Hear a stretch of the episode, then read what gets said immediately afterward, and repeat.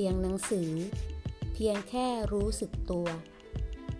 ข้อธรรมะของพระอาจารย์เจษดา คุตตจิตโต สถานภาวนา จอป่าบง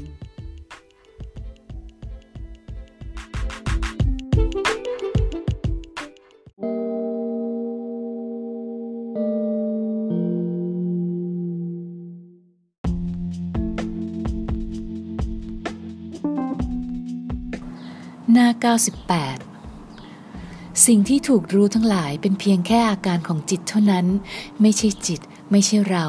มีความแปรปรวนเสมอ ไม่อาจคงทนอยู่ได้ ไม่อยู่ในอำนาจที่จะบังคับได้จริง เมื่อมีอาการก็มีจิตรู้ขึ้นมาพร้อมกัน เกิดดับเปลี่ยนแปลงไปด้วยกันรู้จักแยกแยะว่าอย่างไรเป็นอาการอย่างไรเป็นจิต ให้เห็นให้รู้อย่างนี้ แก้ภาวะทางจิตได้เกือบทุกอย่างนะ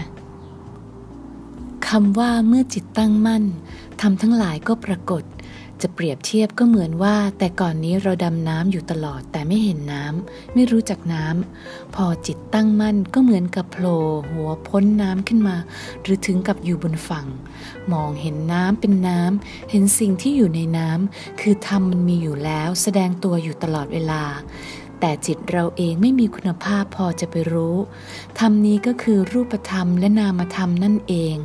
มันย่อมแสดงตัวแสดงความจริงออกมาให้เห็นเอง คือความเป็นไตรลักษณ์